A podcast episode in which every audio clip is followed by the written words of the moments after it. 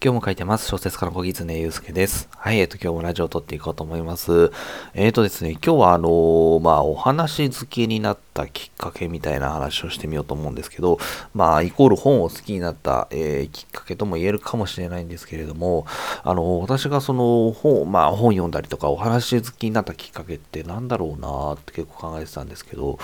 あの、結局ですね、あの、おそらく学校の階段かなと思いました。あの、学校の階段って昔映画もあったんですけど、あの、講談社さんからですね、あの、本が出ててですね、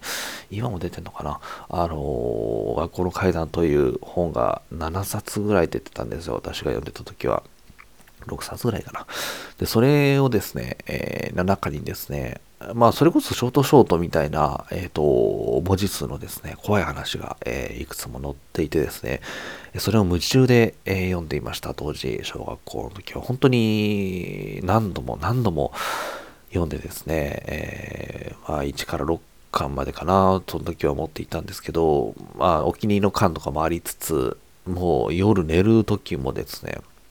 花火離さず、今思うと怖くないのかなとか思いますけど、えー、とにかく読んでたんですよ。まあ、その一個一個の話がですね、非常にこう面白くてですね、えー、まあ、読んでいました。まあ、大人になってから読むとですね、さすがにまあ、あの、どっかで見たことあるような話というか、っていうふうに思ったりもするんですけれども、やっぱり子供の頃はですね、非常にこう夢中で、えー、読んでいましたね。で、その体験が、何かこう物語の探求心にもなってますし、そしてあの、私の中ではホラー作品を書かせてくれてるのは学校の階段とか、えー、クリムゾンの迷宮とか、小さい小さい頃に読んだ作品だろうなっていうふうに思っているんですけれども、その一端をやっぱり、あの、担っているなと思っていて、あの、まあ、いわゆる匿名掲示板の、あの、シャレにならないぐらいの怖い話みたいなのとかもすごく好きですし、あの、ゾッとする話、あの、松本人志さんがやってるゾッとする話とかもすごい好きですし、やっぱりこう、未だにこう、ホラー的なものは、えー、好きなんだなと思います。ホラーってなんかこう、ちょっとファンタジーと、なんかリアルのこう境目が曖昧な、えー、ある意味ではあの SF 藤子不二雄先 F 先生のあの、まあ、少し不思議の方の SF に近いような雰囲気を持ってるものだなと思っていてその学校の階段が私の中での物語の初の体験だったりするんだろうなと思います。ちょっとしたオチとかもついてる話とかもあったりするんで。はい。でこれ前に喋ったかもしれないんですけど前にですねあのちょっとその方が安くなってたので電子書籍でですね、まとめ買い、大人買いをガッとしたんですけど、一つですね、あの、話は、もちろんそのまま載ってるんでいいんですけど、一つこう、すごく残念なことがあってですね、あの、学校の階段って読んだことある人が、だったらわかるかもしれないんですけど、開くとですね、いわゆる白地に黒字で、え文字が書いてるわけではないんですよ。あの、背景にですね、まあ学校の校庭の話だったら校庭の写真が、なんていうか、あの、全面にこう貼られているというか、その、まあ、理解室だったら理解室の写真みたいのが、えっ、と、奥の方に、あの すいません、奥の方に、なんていうか背景として、えー、写真が背景になってるみたいな、ちょっと実写かな？の写真が、えー、背景になってるみたいなのがあって、それが色がこう紫だったり、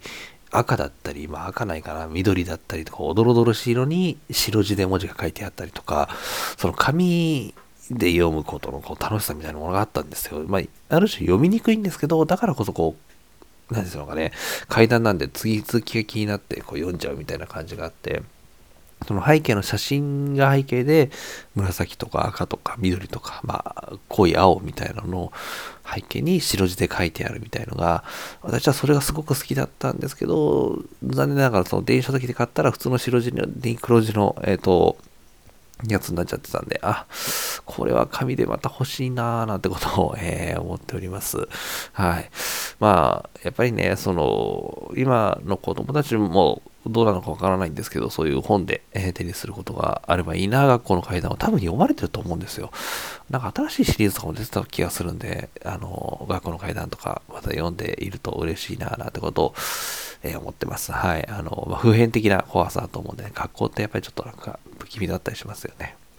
はい。そんな感じで自分のこう物語好きな原点みたいなことをちょっと考えてみました。あの、皆さんもどんなことがきっかけで物語とか好きになったのかななんてことを思い出してみるとちょっと面白いかもしれません。はい。ということで、えーえー、いつもこんなようなお話をしています。えー、質問箱をですね、えっ、ー、と、概要欄の方に URL で載せておりますので、何か聞きたいこととか、えー、喋ってほしい内容ありましたら、ぜひお寄せいただければというふうに思っております。はい。ということで、今日も聞きいただきましてありがとうございます。小説家の小木常祐介でした。